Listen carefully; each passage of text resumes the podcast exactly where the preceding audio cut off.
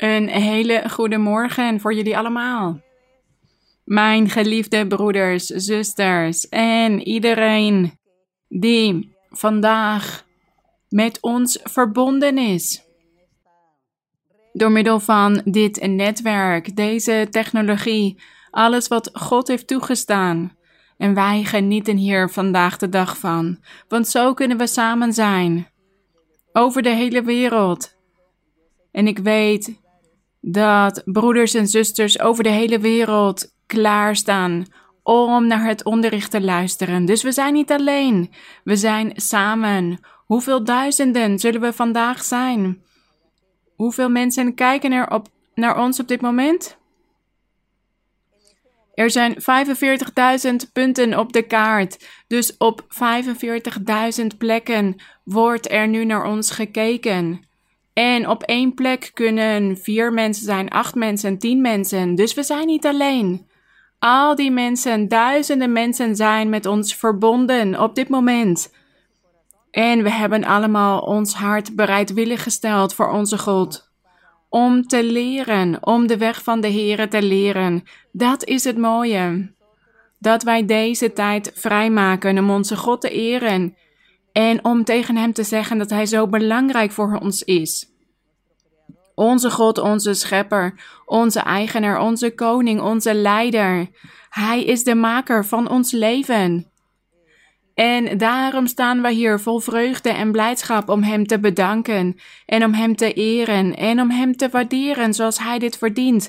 Dus de glorie en de eer zijn aan onze God. En ik wens dat er voor jullie vele zegeningen zijn en veel vreugde en blijdschap van onze God. En jullie kunnen allemaal plaatsnemen. Laten we met een bereidwillig hart een loflied zingen tot onze Heer.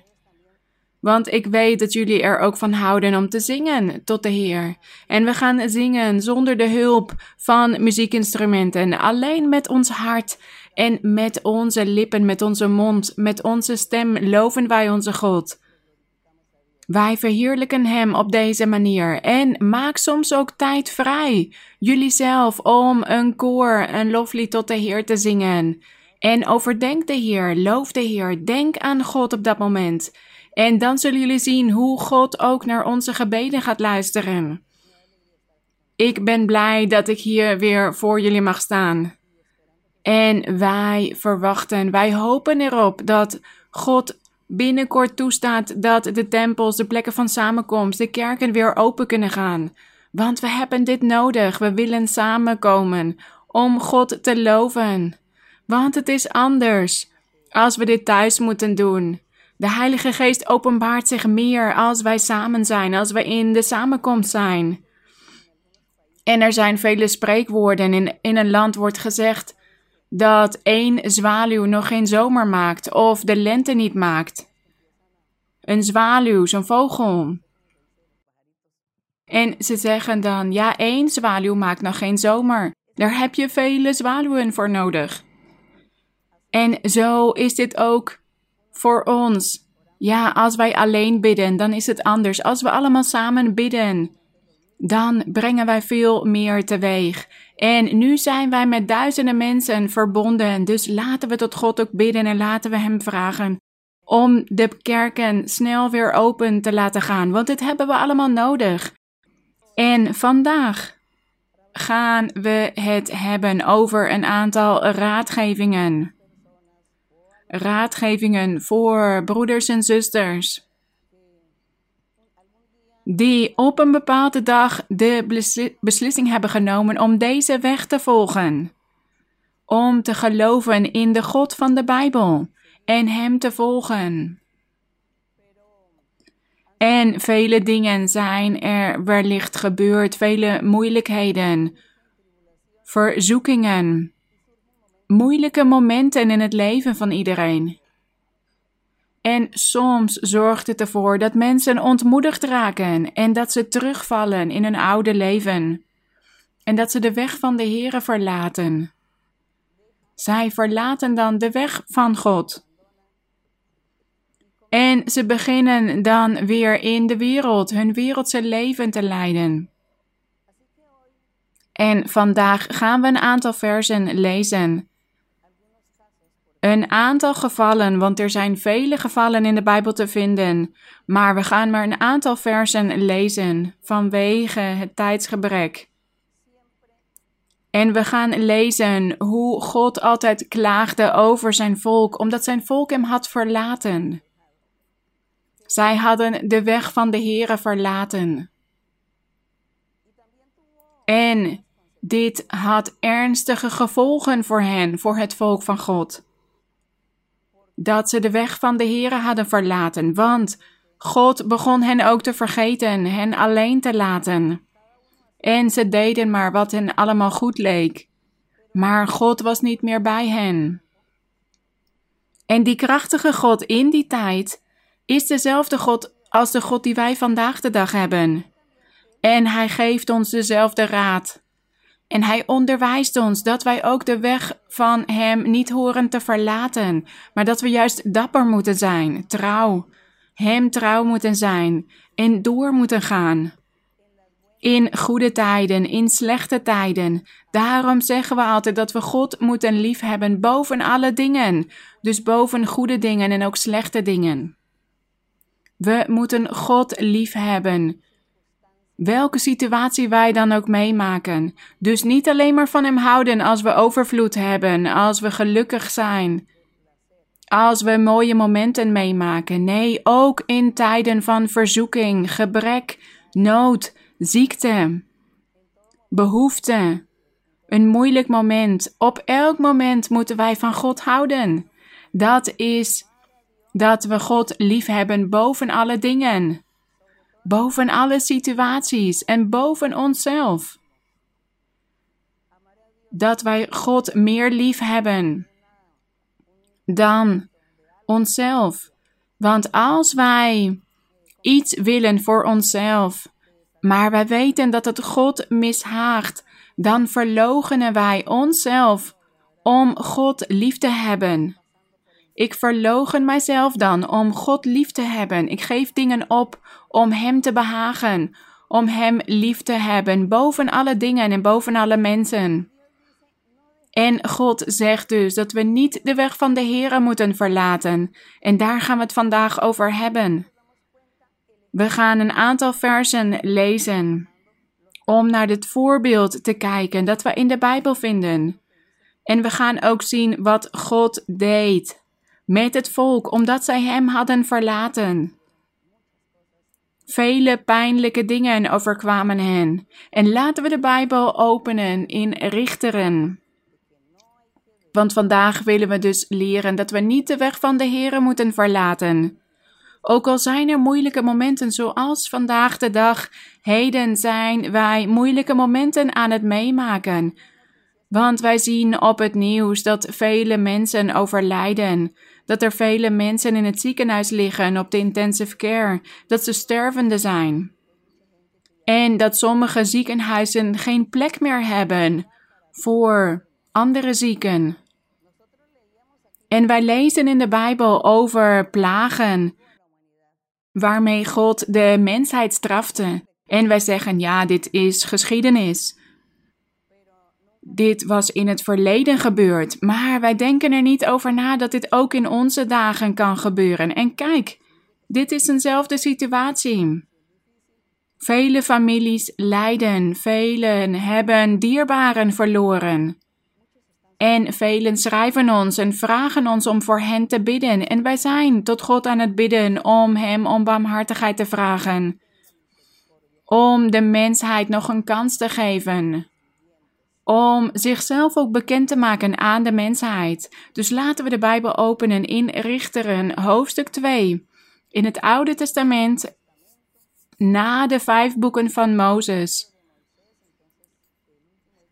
komt Jozua en daarna komt Richteren over de rechters in Israël. Dit waren de rechters die God aanstelde om over het volk te heersen, om het volk te leiden. Mozes had veertig jaar lang met het volk door de woestijn gelopen en daarna waren zij bij de Jordaanrivier aangekomen en gaf Mozes zijn taak over aan Jozua, want Mozes zou naar de aanwezigheid van God gaan. En Jozua was dus de opvolger van Mozes geweest. En zolang Jozua in leven was en het volk leidde, deed het volk goede dingen in de ogen van God en was er veel vrede. Maar toen Jozua overleed, begon het volk te zondigen, het slechte te doen. En daar zien we ook die ernstige gevolgen van. Die vinden we in de Bijbel. En we gaan hier in Richteren hoofdstuk 2 lezen vanaf vers 6. Laten we dus gedenken dat Jozua de opvolger van Mozes was. En hier staat in vers 6: Toen Jozua het volk had laten gaan, waren de Israëlieten weggegaan, ieder naar zijn erfelijk bezit, om het land in bezit te nemen. En het volk diende de Heere al de dagen van Jozua. Dus hier staat dat het volk de Heer had gediend, God had gediend, al de dagen van Jozua, dus de dagen dat Jozua in leven was en hen leidde. En hier staat in al de dagen van de oudsten die lang geleefd hadden na Jozua en die alle grote daden van de Heere gezien hadden, die hij voor Israël verricht had. Dus we zien hier dat, zolang Jozua het volk leidde, dat het volk goede dingen had gedaan en God had behaagd. Maar hier staat het verdrietige in vers 8. Hier staat, maar toen Jozua, de zoon van Nun, de dienaar van de Heere, gestorven was, 110 jaar oud, en zij hem begraven hadden in het gebied dat zijn erfelijk bezit was, in Timnat Heres op een berg van Ephraim, ten noorden van de berg Gaas, en ook heel die generatie met zijn vaderen verenigd was, stond er na hen een andere generatie op die de Heere niet kende en evenmin de daden die hij voor Israël verricht had. Dat is het verdrietige. Dat die generatie die door Jozua was geleid ook was overleden. En toen was er een nieuwe generatie gekomen en zij kenden God niet.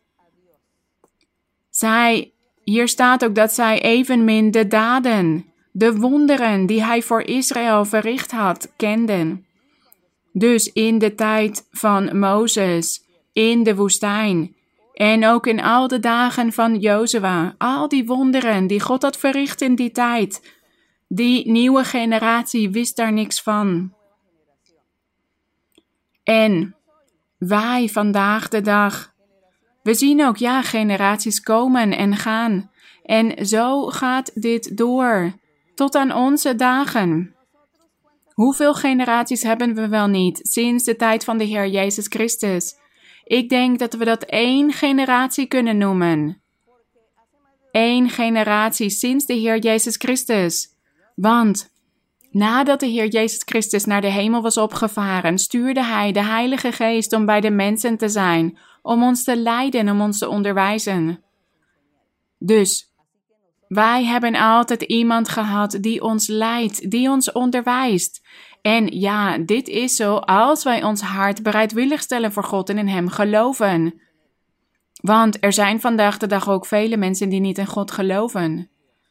En als iemand niet in God gelooft, dan kan Hij hen ook niet leiden. Dan, dan laat Hij hen alleen. Maar de Heilige Geest leidt ons dus. En daarom zeg ik, ja, we hebben het over één generatie sinds de Heer Jezus Christus tot aan onze dagen. Want de Heilige Geest is bij deze generatie. En onze generaties kunnen ook overlijden en er zullen nieuwe generaties komen. Nieuwe mensen.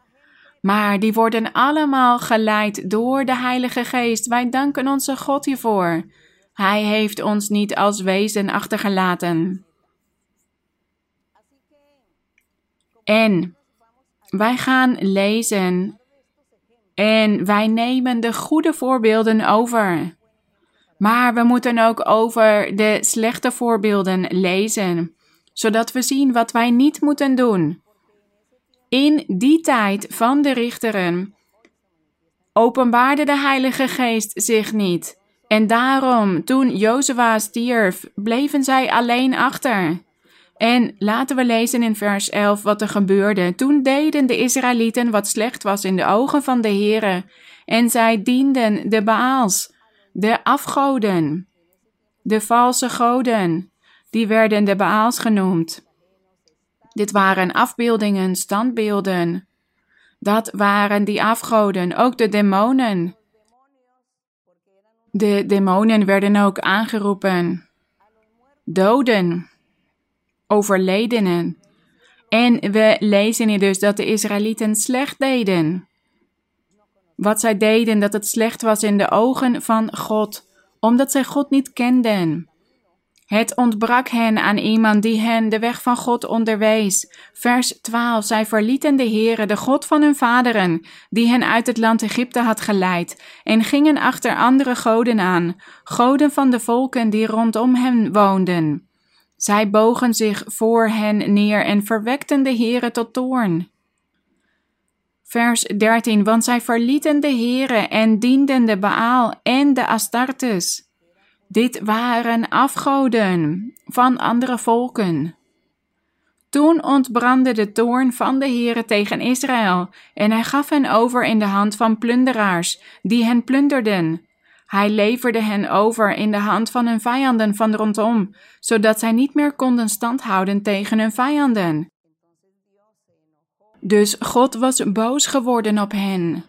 Hij is een naijverige God, hij was jaloers geworden want zijn volk was afgoden gaan aanbidden. Zij geloofden in alles waar de buurlanden ook in geloofden. En daarom was de Heer boos geworden. En hier staat dat hij hen had overgegeven in de hand van plunderaars. Vers 15. Overal waarheen zij uittrokken, was de hand van de Heere tegen hen ten kwade, zoals de Heere gesproken en zoals de Heere hun gezworen had. Zij zaten zeer in het nauw. En dit waren vele jaren dat zij in het nauw zaten. Vers 16. En de Heere deed richters opstaan, die hen verlosten uit de hand van hen die hen plunderden. Dus hier begon God richters of rechters aan te stellen, om leider te zijn over de Israëlieten om hen te leiden. En God was dan met die rechter. Hij stond die rechter bij en op die manier zegende hij het volk van Israël. Zo gebeurde dit.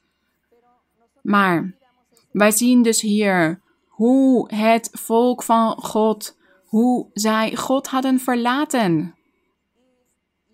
Vers 17. Hier staat, zij luisterden echter ook niet naar hun richters, maar gingen als in hoererij achter andere goden aan en bogen zich voor hen neer. Al snel waren zij afgeweken van de weg die hun vaderen gegaan waren toen die luisterden naar de geboden van de Heere. Zij deden zo niet. Dus hier staat dat het volk van Israël, nadat God rechters had aangesteld en elke rechter regeerde zo'n veertig jaar of langer. Maar dat zelfs het volk van Israël niet naar de rechters luisterden. Zij verlieten de weg van God. Ze hadden geen ontzag, geen waardering voor God. Zij wilden de weg niet volgen, de weg van God. Zij hebben juist God verlaten. Want hier staat dat God rechters deed opstaan, maar dat zij niet naar hen luisterden in vers 17. Dat ze andere goden gingen aanbidden. Ze waren afgeweken van de weg die hun vaderen gegaan waren. Wie waren die vaderen? Degenen die in de woestijn onder leiding van Mozes waren geweest. Toen die luisterden naar de geboden van de Heere Vers 18. En wanneer de Heere voor hen richters liet opstaan, was de Heere met de richter en verloste hij hen uit de hand van hun vijanden al de dagen van de richter. Want het berouwde de Heere vanwege hun gekerm over hen die hen onderdrukten en die hen in het nauw brachten. Dus, de Heer was toch barmhartig met hen en hij stond die rechter bij. En door middel van die rechter gaf God het volk af en toe overwinningen, zodat ze niet constant onderdrukt zouden worden, vernederd. Maar wat gebeurde er elke keer weer in vers 19? Maar bij het sterven van de richter gebeurde het dat zij zich weer afkeerden. Hier staat: het volk keerde zich weer af. En wat deden ze nog meer? Hier staat: en nog verderfelijker handelden dan hun vaderen. Door achter andere goden aan te gaan, die te dienen en zich daarvoor neer te buigen. Zij gaven geen van hun daden op en evenmin een halstarrige levenswandel. Daarom ontbrandde de toorn van de Heere tegen Israël en hij zei, omdat dit volk mijn verbond heeft overtreden, dat ik hun vaderen geboden heb, en zij naar mijn stem niet geluisterd hebben, zal ik ook geen enkel van de heidenvolken meer voor hun ogen verdrijven, die Jozua heeft overgelaten toen hij stierf. Hier was God die straf aan het uitspreken. Hij zei, omdat zij de weg niet hebben gevolgd, de weg, het verbond dat ik hun vaderen geboden heb. Daarom zal ik ook die heidenvolken niet meer voor hun verdrijven. Daarom was Jozua ook in constante oorlogen, strijden om die steden voor het volk van Israël te winnen. Maar God stond niet toe dat hij al die volken kon verslaan, want God liet die volken over hij stond toe dat zij in het land van Canaan bleven leven, zodat zij een obstakel zouden worden voor het volk van Israël. Dat was de straf. En laten we lezen in Jesaja hoofdstuk 1. Jesaja hoofdstuk 1 vers 4. Jesaja, de profeet, hij profeteerde in de dagen van verschillende koningen. Uzia, Jotam, Agas en Hiskia. In die dagen profeteerde Jesaja. En God vermaande het volk van Israël bij monden van de profeet Jesaja. Hij zei ook tegen hen dat ze zijn weg niet moesten verlaten. Want hier staat in hoofdstuk 1 vers 4: Wee het zondige volk, volk van zware ongerechtigheid. Dit is wat God tegen het volk van Israël zegt, bij monden van Jesaja. Nageslacht van kwaaddoeners, kinderen die verderf aanrichten. Zij hebben de Heere verlaten, de Heilige van Israël verworpen. Ze zijn vervreemd van achter hem vandaan. En als we dit hoofdstuk verder zouden lezen, dan zouden we zien dat vanwege dat het volk God had verlaten, dat ze daarom gestraft zouden worden en dat God zei: Ik zal hen alleen laten. Dat is een straf. En zo heeft God dit gedaan. En toen God hen alleen liet, leden zij veel en begonnen zij te klagen en te huilen en tot God te bidden en vroegen ze hem om barmhartigheid, om aan hen te denken. Dat is wat het volk altijd deed. En laten we nu naar Jeremia gaan. Jeremia hoofdstuk 2. Jeremia hoofdstuk 2 vers 13. De profeet Jeremia was ook aan het profeteren tot het volk, net als Jesaja. En hier staat in vers 13. Want mijn volk heeft een dubbel kwaad gedaan. Want Jeremia had eerst tegen het volk gezegd: luister naar de Heere, luister naar wat God te zeggen heeft. Luister naar zijn profetieën. Maar zij luisterden niet naar het woord van de Heer. En de Heer zei daarom vele dingen tegen hen. En dit was een van hen. Hier staat in vers 13: Want mijn volk heeft een dubbel kwaad gedaan. Mij, de bron van levend water, hebben zij verlaten. Dus hier staat dat God die bron van levend water is. Dat is God. God is de bron van levend water. Maar hier staat: Mij hebben zij verlaten om zich bakken uit te hakken, lekkende bakken die geen water houden. Dus, dit is een illustratie die de Heer hen geeft. Een metafoor. Hij zegt: Ik ben die bron van levend water. Maar zij hebben bakken uitgehakt. Dat waren die afgoden. Want het waren lekkende bakken die geen water konden houden. Zij hadden de weg van de Heere verlaten. En zij hadden naar afgoden gezocht. Ze begonnen te geloven in andere manieren om God te aanbidden, zoals de buurlanden dit deden. De andere volken. Zij namen al dat geloof van hen over, en dat waren die lekkende bakken. Want zij dachten, als zij een bak zouden uithakken, dat ze daar water zouden hebben om in hun onderhoud te kunnen voorzien. Maar dit was niet zo. Want die afgoden zouden hen geen vrede, geen geluk geven, geen blijdschap. Ze zouden hen niks geven van wat God geeft aan de mens. Hij zei: Ik ben die bron van levend water, maar ze hebben mij ingeruild voor lekkende bakken die geen water houden.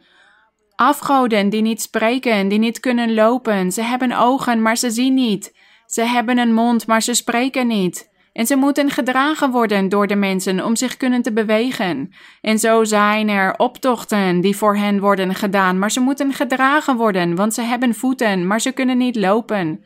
Want het zijn standbeelden van hout of van gips, van cement, van goud, van koper, van wat dan ook. Het zijn levenloze wezens. En God zegt hier: Ze hebben mij ingeruild voor die levenloze wezens, die geen vrede, geen zegening kunnen geven, die jullie gebeden niet kunnen verhoren. Zij kunnen geen tranen drogen.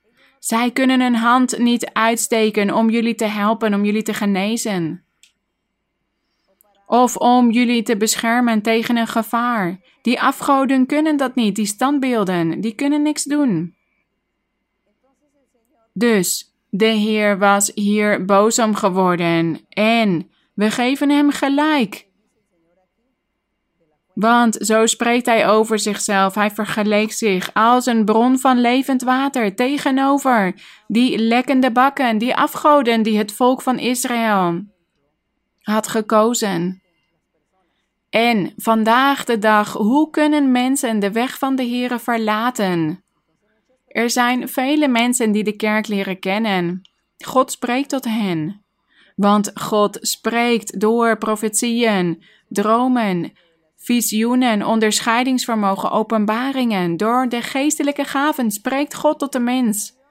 Hij spreekt tot iemand en die persoon verheugt zich. En hij komt een tijd samen in de kerk. Wellicht een aantal jaar. Maar in een moeilijk moment vanwege een ziekte of een ongeluk of de dood van een dierbare. Dat is een reden voor die persoon om de weg van de Heer te verlaten. Om de weg van de Heer te verlaten. Die zegt dan: Ja, mijn dierbare is overleden en hij mocht niet overlijden. Hij moet eeuwig leven. Ja, want mensen denken soms dat wij eeuwig leven hebben hier op aarde.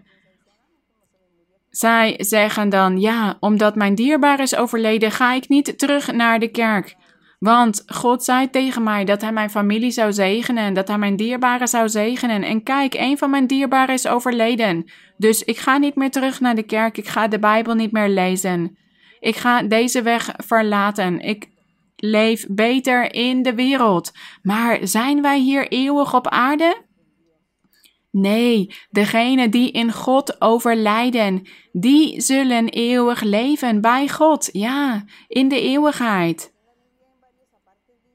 En daarom staat er ook in de Bijbel dat sterven beter is dan leven. Als wij sterven in God, want dan zullen wij voor eeuwig genieten met onze God in de eeuwigheid. Maar wij als mensen, wij klampen ons vast aan het leven.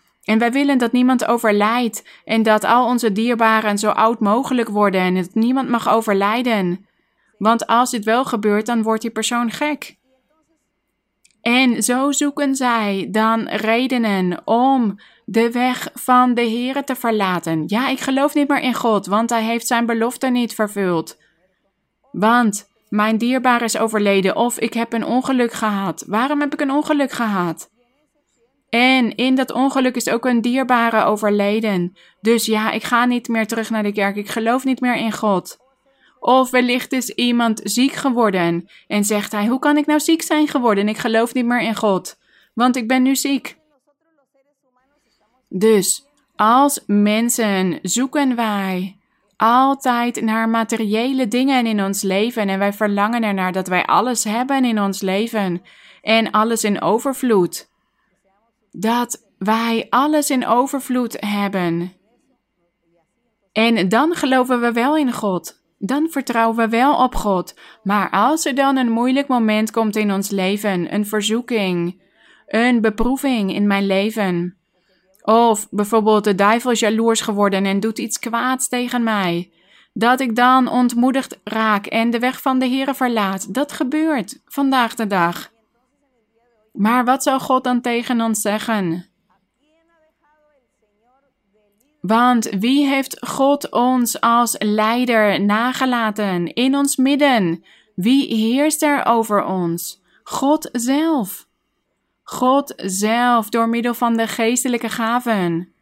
Hij zelf heeft de Heilige Geest naar ons gestuurd om bij ons te zijn. God is bij ons, God zelf.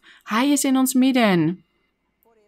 Daarom staat er in het profetische woord: Er zal een kind geboren worden, de maagd zal een zoon baren, en zijn naam zal Emmanuel zijn.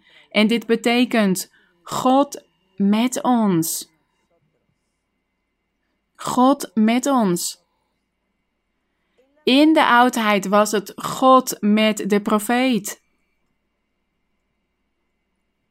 En vanaf een afstand keek hij naar het volk. Maar God deed alles door middel van de profeet of de hoge priester. En op die manier zegende hij het volk.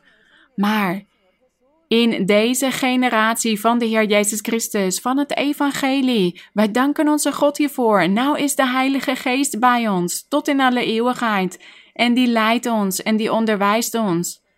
En die vertelt ons wat we allemaal moeten doen. Dus vandaag worden wij geleid door de Geest van God. En Hij zegt tegen ons dat we door moeten gaan en dat we de beproevingen moeten doorstaan dat wij ons niet laten ontmoedigen door ziekten of bedreigingen. Of dat iemand tegen ons zegt dat hij ons iets aan zal doen. Nee, vertrouw op God. We zeggen dan: God, ik ben met u. U bent met mij. U zult mij beschermen. U zult niet toestaan dat ze mij zullen ontvoeren of dat ze mij mijn leven afnemen. U zult mij beschermen, want u hebt mij dit beloofd. Dat is wat onze God vandaag de dag doet, want wij hebben vandaag die leider, die leidsman in ons midden. God zelf, God is met ons, gezegend en geprezen zij de naam van onze Heer. Dus waarom zouden we dan de weg van de Heer verlaten, nu Hij zo dicht bij ons is? Hier in Jeremia hoofdstuk 5, vers 7. Jeremia 5, vers 7. Hier lezen we ook wat de profeet Jeremia profeteerde. En de profeten baden vaak tot God en ze vroegen om barmhartigheid voor het volk. En Jeremia bad ook voor het volk en vroeg God om vergeving. Maar wat zei God hier in vers 7? Hoe zou ik u dit vergeven? Uw kinderen hebben mij verlaten en zweren bij wat geen goden zijn. Als ik hun overvloed geef als ik hun zegen, als ik hun verzadig, plegen zij overspel, en in het hoerenhuis drommen zij samen. Hier staat, wel doorvoede, hitsige hengsten zijn het, ieder hinnikt naar de vrouw van zijn naaste. Dus, ze waren niet alleen afgodendienaars geworden, maar ze begingen vele andere zonden, zoals overspel en ontucht. In deze versen gaat het over overspel en ontucht. Want hier staat, ja, het waren hitsige hengsten die hinneken naar de vrouw van een naaste. Dus het ging hier over overspel en ontucht. En hij zei dus: Hoe zou ik mijn volk vergeven? Hoe kan ik mijn volk nu vergeven? Ze hebben mij verlaten. Ze hebben mijn geboden niet in acht genomen. Ze luisteren niet naar mij. En in hoofdstuk 16, Jeremia hoofdstuk 16, vers 11. Wat zegt de Heer hier? Hij was boos op het volk. En hij zei tegen Jeremia: Ga naar hen toe en profeteer tot hen. Kondig hen aan dat ik hen alleen ga laten, dat ik hen ga straffen, als zij niet tot inkeer komen, als zij zich niet bekeren. Maar toch hebben zij nooit geluisterd. Zij hebben nooit geluisterd naar de profetische woorden van de dienaars van de Heer. En daarom zegt de Heer hier tegen Jeremia: Zeg dit tegen het volk in vers 11. Dan zult u tegen hen zeggen: Omdat uw vaderen mij hebben verlaten, spreekt de Heer, en andere goden achterna zijn gegaan. En die hebben gediend en zich voor hen hebben gebogen. Mij echter hebben zij verlaten, en zij hebben mijn wet niet in acht genomen. Mijn geboden hebben ze niet in acht genomen. Ze hebben mij verlaten. Ze zijn afgoden achterna gegaan. Andere goden. Ander geloof van al die andere volken. En de Heer zegt Daarom, hoe kan ik nou gelukkig met hen zijn? Hoe kan ik nou tevreden over hen zijn? En op een gegeven moment zei je ook tegen de profeten: Bid niet meer voor hen tot mij, want ik ga niet meer naar je luisteren. Als je voor hen bidt, want ik ga hen niet meer vergeven. Want mijn hand staat klaar om hen te straffen. En die God van die tijd is dezelfde God als die wij vandaag hebben. Diezelfde God is vandaag de dag bij ons en Hij is dezelfde. Want de mode verandert, de, de tijdperken veranderen. Alles evolutioneert, de geschiedenis, de technologie, de taal verandert soms zelfs. En we zien nieuwe wetenschappelijke kennis, nieuwe technologieën, maar God verandert niet. Hij is dezelfde en hij zal altijd dezelfde blijven. En iemand kan wellicht zeggen: in de oudheid was God een analfabeet en was er geen internet. Nee, wij zijn die analfabeten. De Heer is eigenaar van alles en hij had ook al het internet en alle ontwikkelingen bestonden voor hem al in die tijd. Maar hij heeft gewild dat de mens geleidelijk aan alles ontwikkelt. Hij heeft niet alles in één keer willen geven. Hij wil dat mensen werken en onderzoeken en ontwikkelen, dingen ontdekken, geleidelijk aan, maar niet alles tegelijk. En hij heeft ons de elementen van de natuur gegeven om van alles te ontdekken. En God geeft capaciteiten aan de mens, elke keer een beetje meer. En daarom is alles zich aan het ontwikkelen. En vandaag hebben we de wetenschap en de technologieën die erg ontwikkeld zijn. En we weten niet wat er allemaal in de toekomst nog ontdekt zal worden. Ja, vast en zeker zullen mensen in de toekomst kunnen vliegen. Dat iemand een motor aan zijn lijf vastbindt en kan vliegen. Ja, laten we daar niet aan twijfelen. Alles is mogelijk. Want God staat dit de mens toe. God heeft de wetenschap gegeven. En hij geeft dus ook de elementen van de natuur. En hij geeft de kennis, zodat mensen beginnen te ontdekken. Goed, dus God is dezelfde. Andere dingen veranderen, maar God is dezelfde. God verandert nooit. En Hij gaat ook met ons op dezelfde manier om. Hij geeft ons ook dezelfde geboden. Net als de geboden van de wet van Mozes. Maar Hij heeft ons ook de Heilige Geest gegeven. En dit is wat ons helpt op deze weg want Hij verbetert ons. De Heilige Geest corrigeert onze ondeugden, onze slechte gewoonten, de dingen die wij op een overdreven manier doen. Hij onderwijst ons dat we niet extreem moeten zijn, dat we gematigd moeten zijn in alles.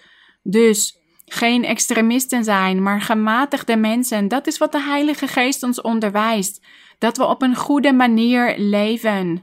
Een welgevallig leven voor de Heer. De Heilige Geest onderwijst ons ook dat wij niet de weg van de Heer moeten verlaten, maar dat we juist alle moeilijkheden moeten overkomen. Moeten doorstaan, moeten verdragen. Laten we God niet ontrouw zijn. God bedreigt ons niet. Het is niet zo dat God ons bedreigt met straffen, maar God had het volk van Israël in de oudheid zoveel kansen gegeven. Zoveel kansen, maar het volk heeft het niet gewild. En vandaag de dag heeft God ons ook vele kansen. Maar als wij grillig zijn en opstandig en dwaas, hardnekkig, op een gegeven moment zal God hier moe van worden en zal Hij ons ook alleen laten. Maar vandaag de dag zal God niet de kerk op een massale manier verwerpen of alleen laten. De kerk in zijn geheel. Nee, het is één voor één. Man voor man, vrouw voor vrouw. Iedereen moet voor zichzelf rekenschap afleggen. En God onderwijst iedereen. Hij zegent iedereen. Hij straft iedereen op een persoonlijke manier.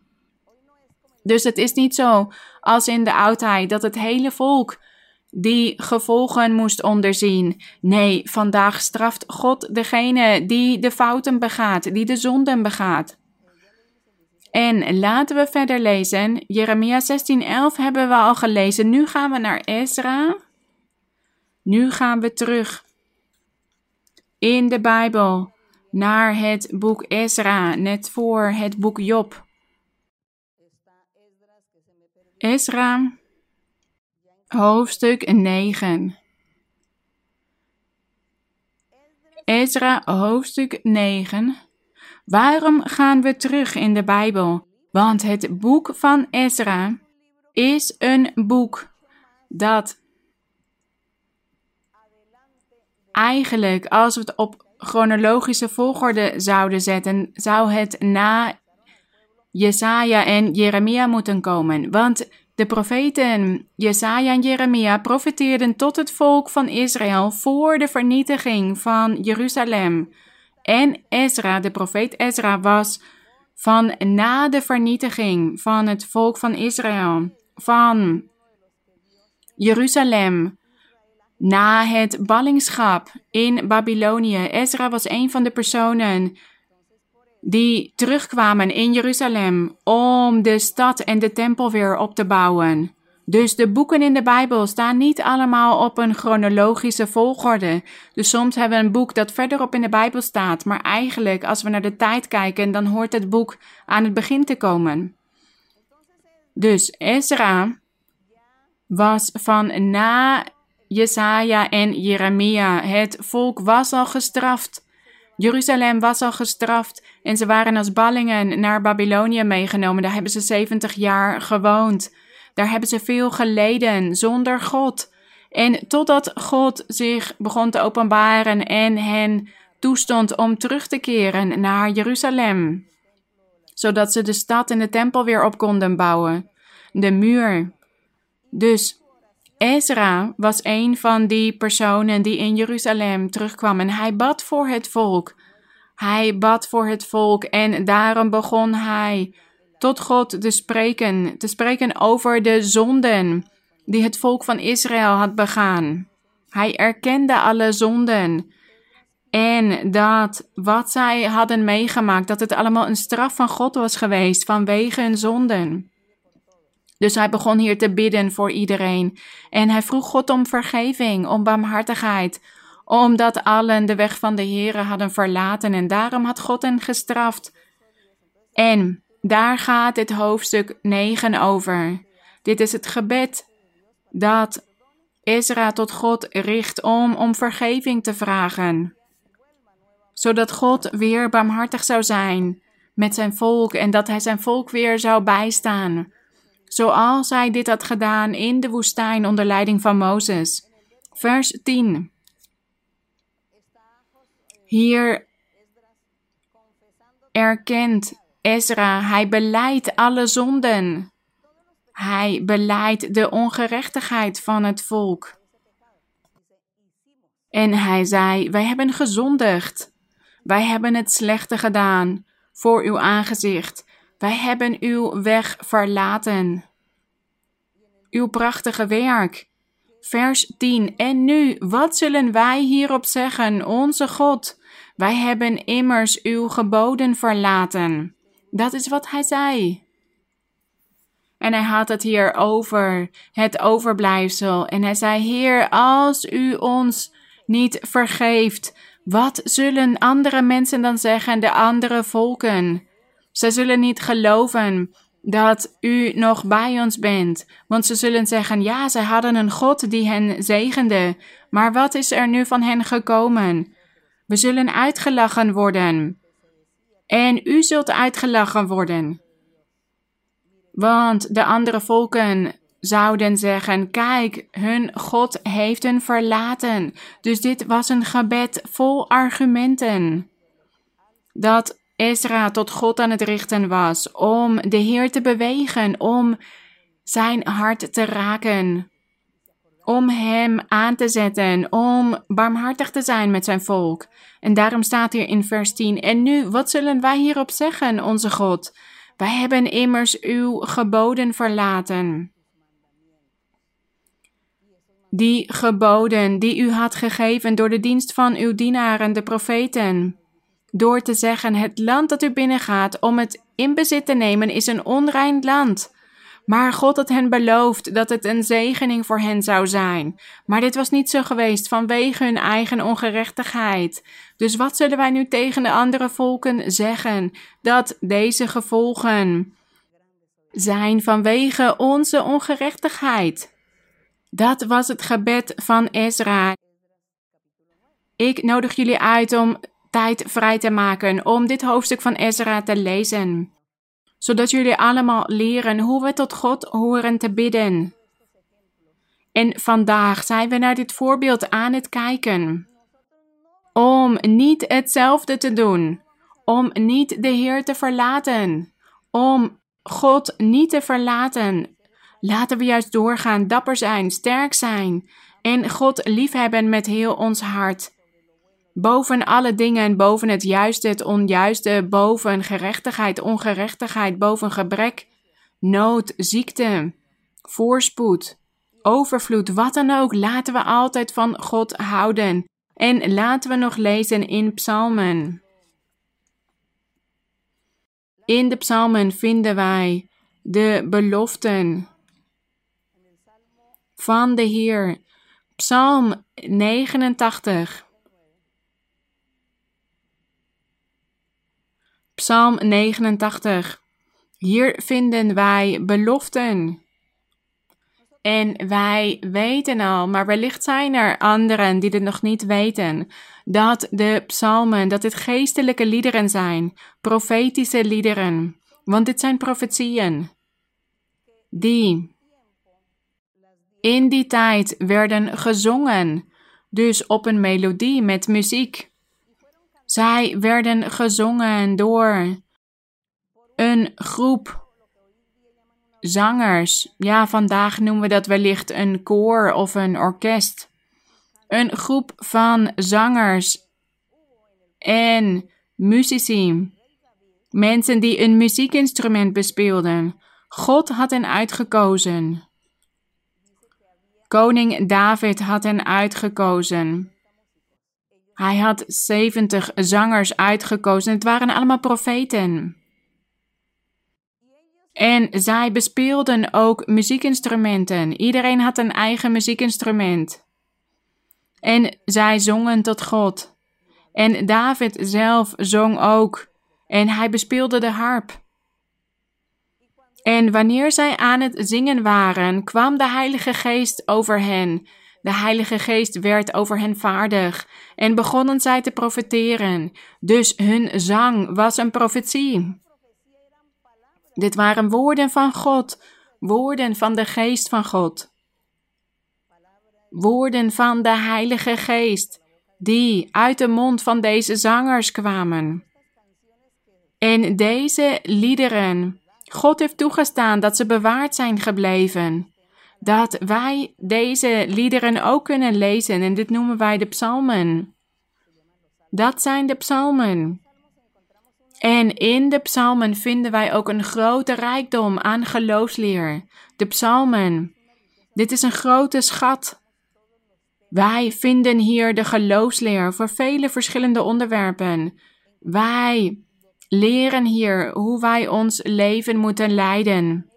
Hoe wij ons horen te gedragen in ons dagelijks leven voor de Heer. En we leren ook om te bidden, om God te loven, om tot God te zingen. Om een heilig oprecht leven te leiden, de geboden van God in acht te nemen. En we leren ook dat God barmhartig is. En dat Hij barmhartig is met zijn kinderen, maar dat Hij ook een verterend vuur is. En dat Hij ook boos wordt en zijn kinderen straft. Als zij zijn woorden niet gehoorzamen. In de psalmen vinden we zoveel verschillende dingen en daarom worden we hier nooit moe van. Van het lezen van de psalmen, want het is een grote schat. Elke psalm is als een zak vol met schatten dat wij vinden. Een zak waar bijvoorbeeld allemaal edelstenen in zitten of munten van goud en allemaal edelmetalen die zijn allemaal door elkaar vermengd. En wij moeten daar een selectie van maken. En bijvoorbeeld alle edelstenen van dezelfde kleur bij elkaar leggen. En zo onderzoeken wij de psalmen. Daarom zijn ze zo prachtig. Lezen jullie ook wanneer jullie tijd vrijmaken thuis. Want we moeten elke dag de Heer bedanken. Neem dan wat tijd vrij en lees een psalm of een paragraaf, een aantal versen uit een psalm. En zeg dan tegen God: Wat een prachtige woorden zijn dit. Ik begrijp ze niet allemaal, maar dit is erg prachtig voor u. En op een dag zal ik het begrijpen. En zo eren wij ook onze Heer. Dit zijn dus de psalmen. En zoals ik al zei, hier in psalmen, in, in de psalmen vinden wij profetieën. En er zijn profetieën van de Heer Jezus Christus die gezongen zijn door koning David. Dit psalm is gezongen door een van de muzici, een van die zangers. Die heeft dit psalm geschreven of gezongen. Hij begon te profeteren. Maar de profetie was voor de Heer Jezus Christus, voor de toekomst. In die tijd begrepen zij dit psalm niet. Ze begrepen de inhoud ervan niet, de boodschap maar het was voor de Heer Jezus Christus. En laten we dit zo lezen. Laten wij leren dat wij de weg van de Heer niet moeten verlaten. Want wij willen juist de zegening van God. En wij willen niet de straf van God ontvangen. Wij willen juist God altijd bij ons hebben. Psalm 89, laten we lezen vanaf vers 20. Hier staat. Dit is dus een profetie voor de toekomst. De toekomst is de Heer Jezus Christus. De tijd van de Heer Jezus Christus, die zijn wij vandaag de dag aan het beleven. Maar voor die tijd was het de toekomst. En hier staat dat deze zanger een visioen had gezien. In visioenen liet God zien wat er in de toekomst zou gebeuren, dat hij een volmaakte koning zou sturen om te regeren, om te heersen, een volmaakte koning.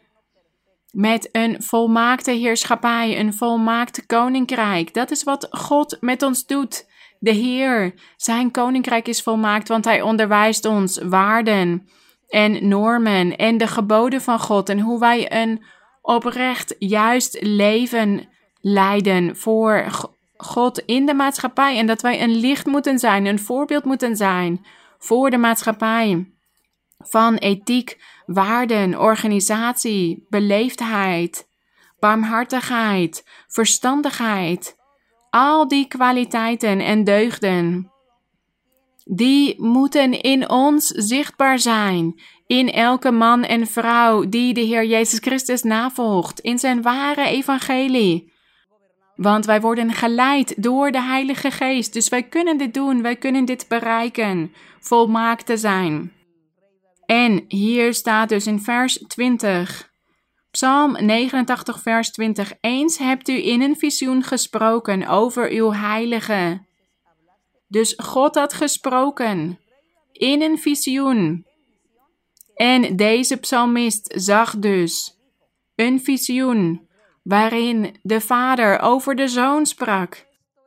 Over uw heilige staat hier en gezegd: Ik heb een held van hulp voorzien. Ik heb een verkorene uit het volk verheven. Ik heb David mijn dienaar gevonden. Maar God had het niet over koning David zelf. Hij had het over die volmaakte koning, over Christus Jezus. Want hij was die koning, die dienaar. David was een prototype van de Heer Jezus Christus als koning. Hij stelde de Heer Jezus Christus als koning voor. En hier staat: Met mijn heilige olie heb ik hem gezalfd. Mijn hand zal hem doen standhouden. Ja, mijn arm zal hem sterk houden. Hier staat: Mijn hand zal hem doen standhouden. Dan moet het wel gaan over de Heer Jezus Christus, want koning David is overleden. Maar hier staat dat dit voor altijd zou zijn, dat hij altijd zou standhouden, dat zijn koninkrijk geen einde zou hebben. Dus het gaat hier over de koning Jezus. Vers 23: Geen vijand zal hem overweldigen, geen onrechtvaardige zal hem onderdrukken, maar ik zal zijn tegenstanders verpletteren voor zijn ogen. Wie hem haten, zal ik treffen. Mijn trouw en mijn goede tierenheid zullen met hem zijn. Mijn trouw en mijn goede tierenheid. Welke trouw? De waarheid van God. God is waar. Hij is waarachtig en wat hij onderwijst is de waarheid. Dat is zijn trouw. Dat hij de verlossing is, het eeuwige leven is. Mijn trouw en mijn goede tierenheid zullen met hem zijn. Zijn hoorn zal in mijn naam opgeheven worden. Ik zal zijn hand op de zee leggen, zijn rechterhand op de rivieren. Hij zal tot mij roepen: U bent mijn vader, mijn God en de rots van mijn heil. Ja, ik zal hem tot een eerstgeboren zoon maken. Dit is wat de Vader zegt tot de Allerhoogste van de koningen van de aarde. De Heer Jezus Christus, de Messias, de zaligmaker. Hier gaat het over de Verlosser, de Messias, over die koning, die volmaakte koning, die voor altijd zou heersen, tot in alle eeuwigheid, over alle generaties. De Allerhoogste van de koning, koningen van de aarde. Ik zal mijn goede tierenheid tegenover hem voor eeuwig houden. Aan mijn verbond met hem trouw blijven. Voor eeuwig. Dus dit gaat niet over koning David. Maar over de Heer Jezus Christus. Vers 30. Ik zal zijn nageslacht voor eeuwig laten bestaan. Het nageslacht van wie? Van de Heer Jezus Christus. Zijn gelovigen, zijn volgelingen in dit evangelie waarin de Heilige Geest zich openbaart. Hier staat: Ik zal zijn nageslacht voor eeuwig laten bestaan en zijn troon als de dagen van de hemel. Dit heeft hij niet met de fysieke koning David gedaan. Hij heeft dit gedaan. Hij is dit aan het doen met de Heer Jezus Christus.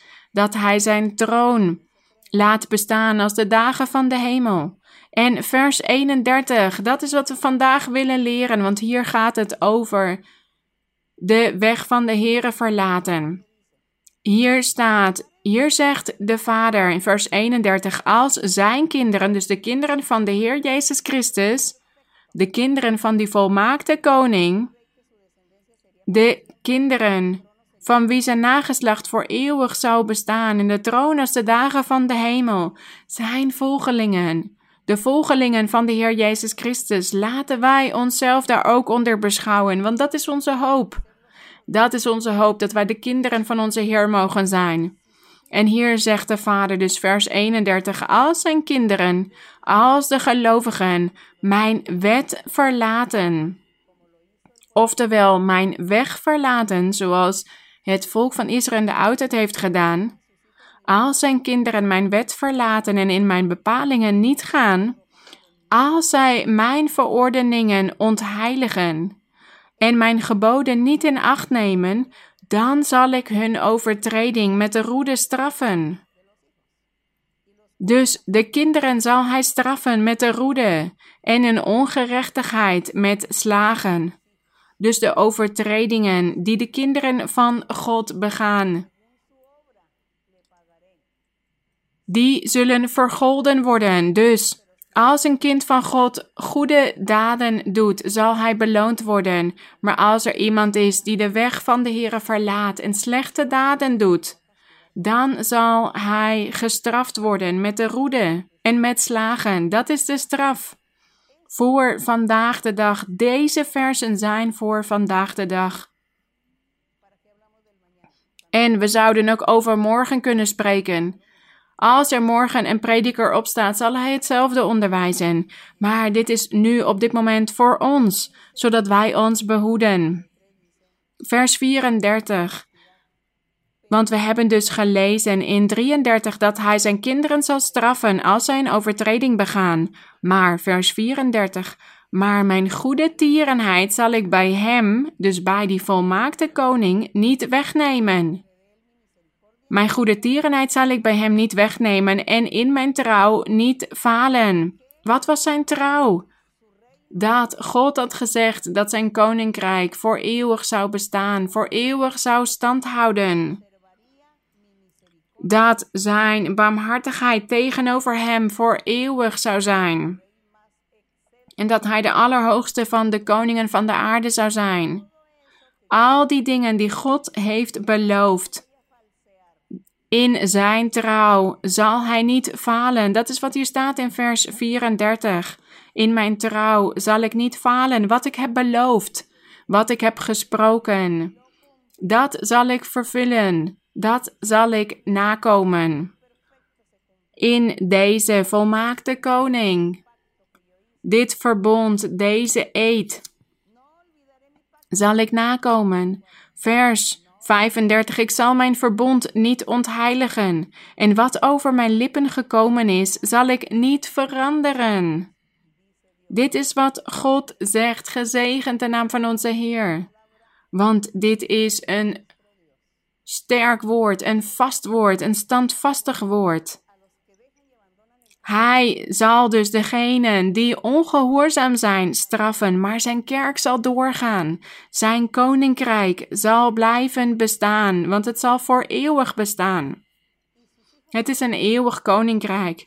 Dus zijn kinderen, er zullen kinderen zijn die de weg verlaten, die op de helft van de weg afwijken. God zal hen straffen.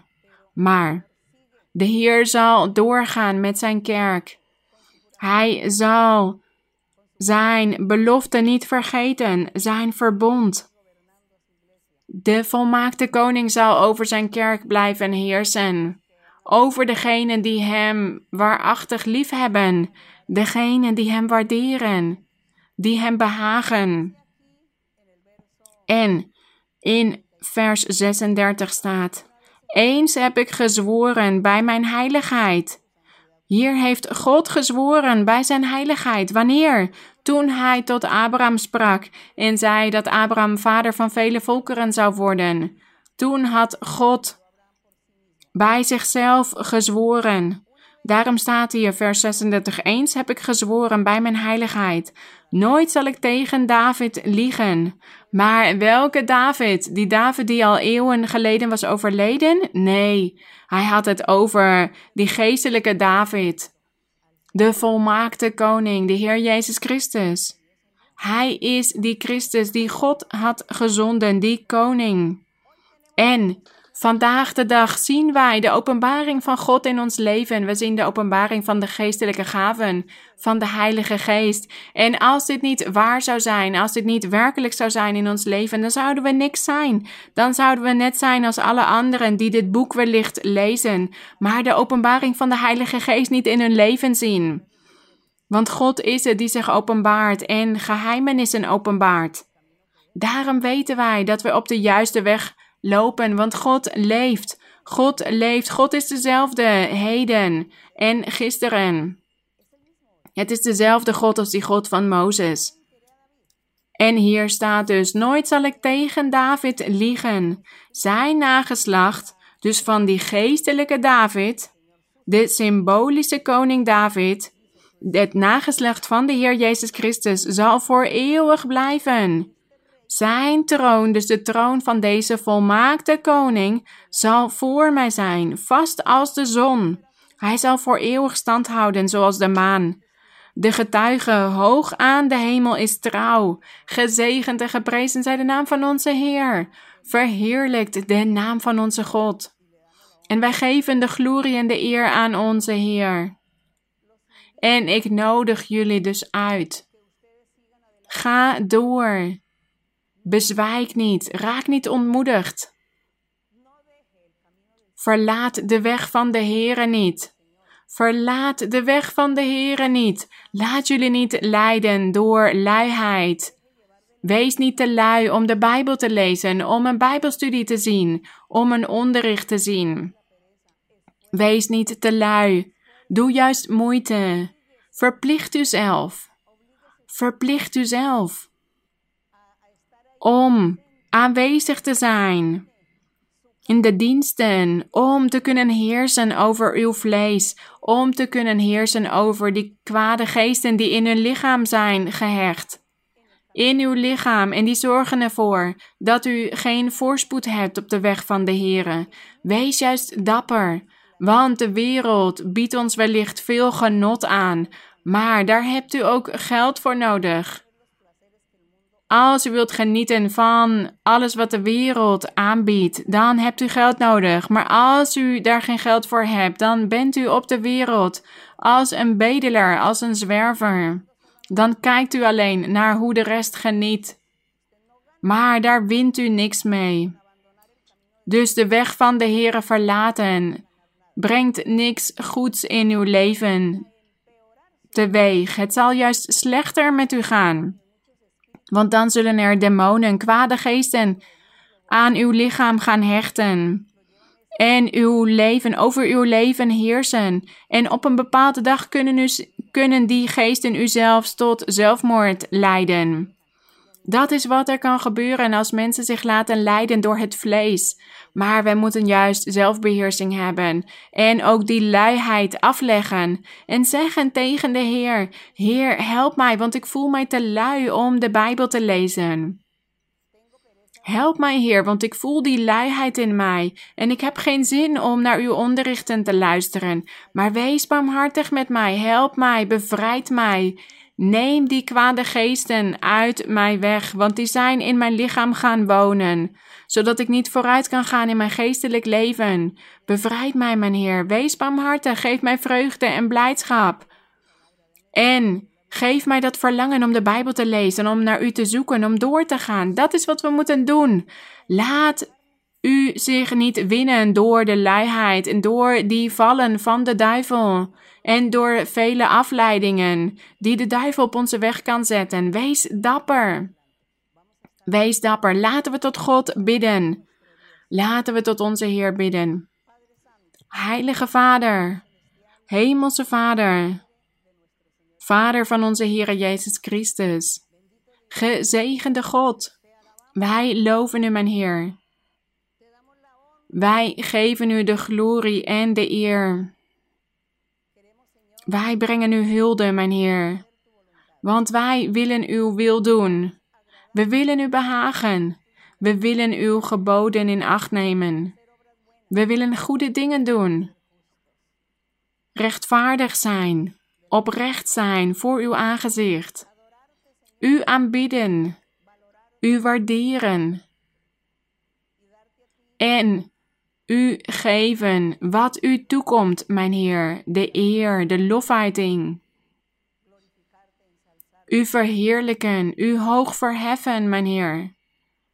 Hemelse Vader, kijk naar al die duizenden mensen die op dit moment met ons verbonden zijn. Sommigen loven u, anderen bidden tot u en vragen u om barmhartigheid. Ik denk, mijn Heer, dat velen u om wonderen aan het vragen zijn, genezingen, dat u hen geneest. dat u die verschillende ziekten uit hen wegneemt. En er zijn vele nieuwe ziekten vandaag de dag. Er zijn ziekten die wij vreemde ziekten noemen, omdat wij hier nog nooit eerder over hadden gehoord. Maar we weten, Heer, dat dit allemaal het werk van de duivel is. Dat dit allemaal het resultaat is van toverijen en hekserijen, vervloekingen. Want de meerderheid van ziekten die vandaag de dag bestaan, komen daaruit voort en mensen leven op die manier door de vervloekingen, toverijen en hekserijen. En omdat onze plekken van samenkomst niet open zijn, kunnen zij niet om handoplegging vragen. En daarom verlangen wij ernaar, mijn Heer, met heel ons hart dat u hen helpt. En dat u toestaat dat de plekken van samenkomst, de tempels, de kerken weer open kunnen gaan, zodat we samen kunnen komen en u kunnen dienen met de geestelijke gaven die u ons hebt gegeven, zodat we onze handen kunnen opleggen. Velen zijn thuis, in een woning, zonder gereedschappen. Ze voelen zich onbewapend, ze weten niet wat ze moeten doen. Ze weten niet of ze zelf de handen moeten opleggen. Ze denken dat u niet naar hen luistert. Ze voelen dat u niet naar hun gebeden luistert.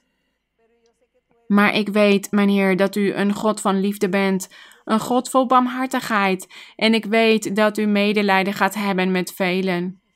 En u gaat hen barmhartigheid geven. U gaat uw hand uitstrekken en hen zegenen en hen reinigen. Vele broeders en zusters zult u reinigen. Velen die ziek zijn geworden van dit virus en ook degenen die in het ziekenhuis liggen of op de intensive care. Ik vraag u, mijn Heer, om uw hand naar hen uit te strekken en hen te beschermen, hen te genezen, hun leven te sparen.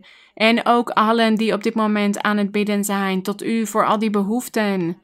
Wees barmhartig en genees en voorzie in alles Verhoor ons gebed, mijn Heer, en verhoor ook het gebed van iedereen die op dit moment tot u aan het bidden is.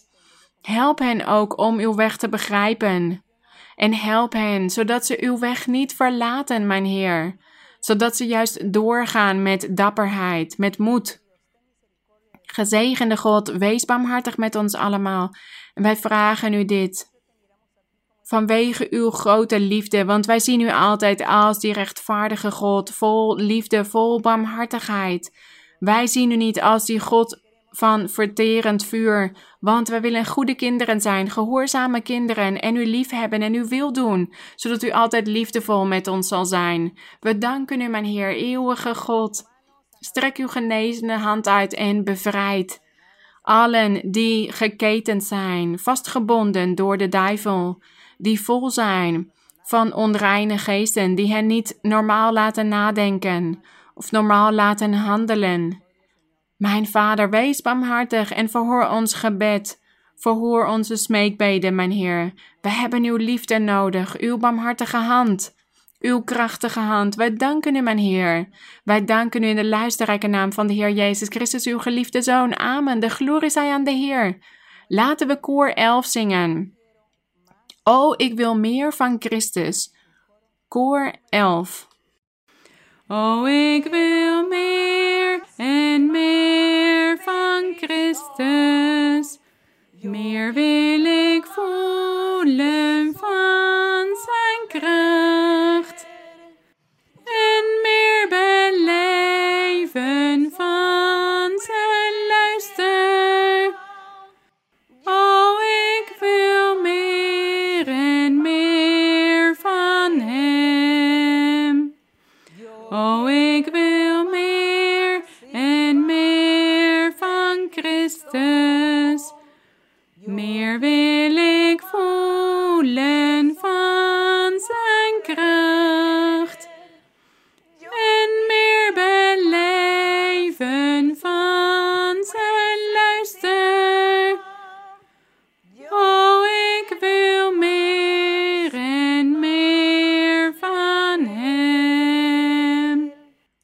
glorie en de eer zijn onze God. We danken onze Heer voor zijn barmhartigheid.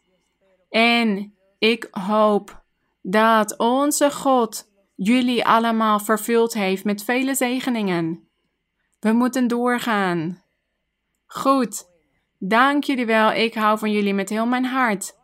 En een speciale groet voor de kinderen. En voor jullie allemaal vele groeten. Mogen God jullie zegenen.